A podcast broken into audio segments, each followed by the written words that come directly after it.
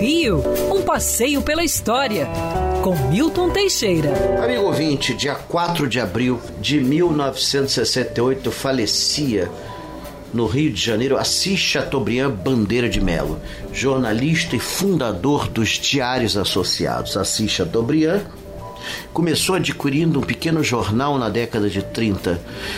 Quando morreu, era dono da maior cadeia de notícias do Brasil, que envolvia jornais do Iapoque ao Chuí, revistas, principalmente a famosa O Cruzeiro, lançada em 1932 e que foi modelo para todas as revistas de divulgação atuais. Também lançou aqui cadeias de rádio e principalmente de TV do qual foi pioneiro na América Latina, fundando em 1950 a TV Tupi de São Paulo e no ano seguinte a TV Tupi do Rio de Janeiro.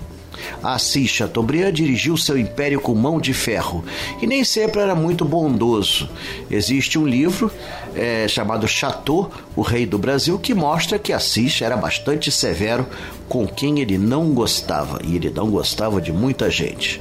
Atingido por um AVC, ficou paralítico e a partir dali sua vida definhou até a morte.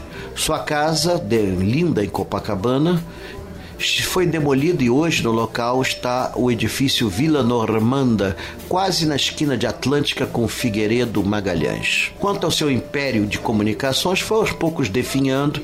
Em 1980 fechou a TV Tupi, depois uma a uma a revista O Cruzeiro também deixou de circular os jornais foram se acabando e hoje são uma lembrança do passado de um homem que ajudou a construir a moderna informação no Brasil. Quer ouvir essa coluna novamente? É só procurar nas plataformas de streaming de áudio. Conheça mais dos podcasts da Band News FM Rio.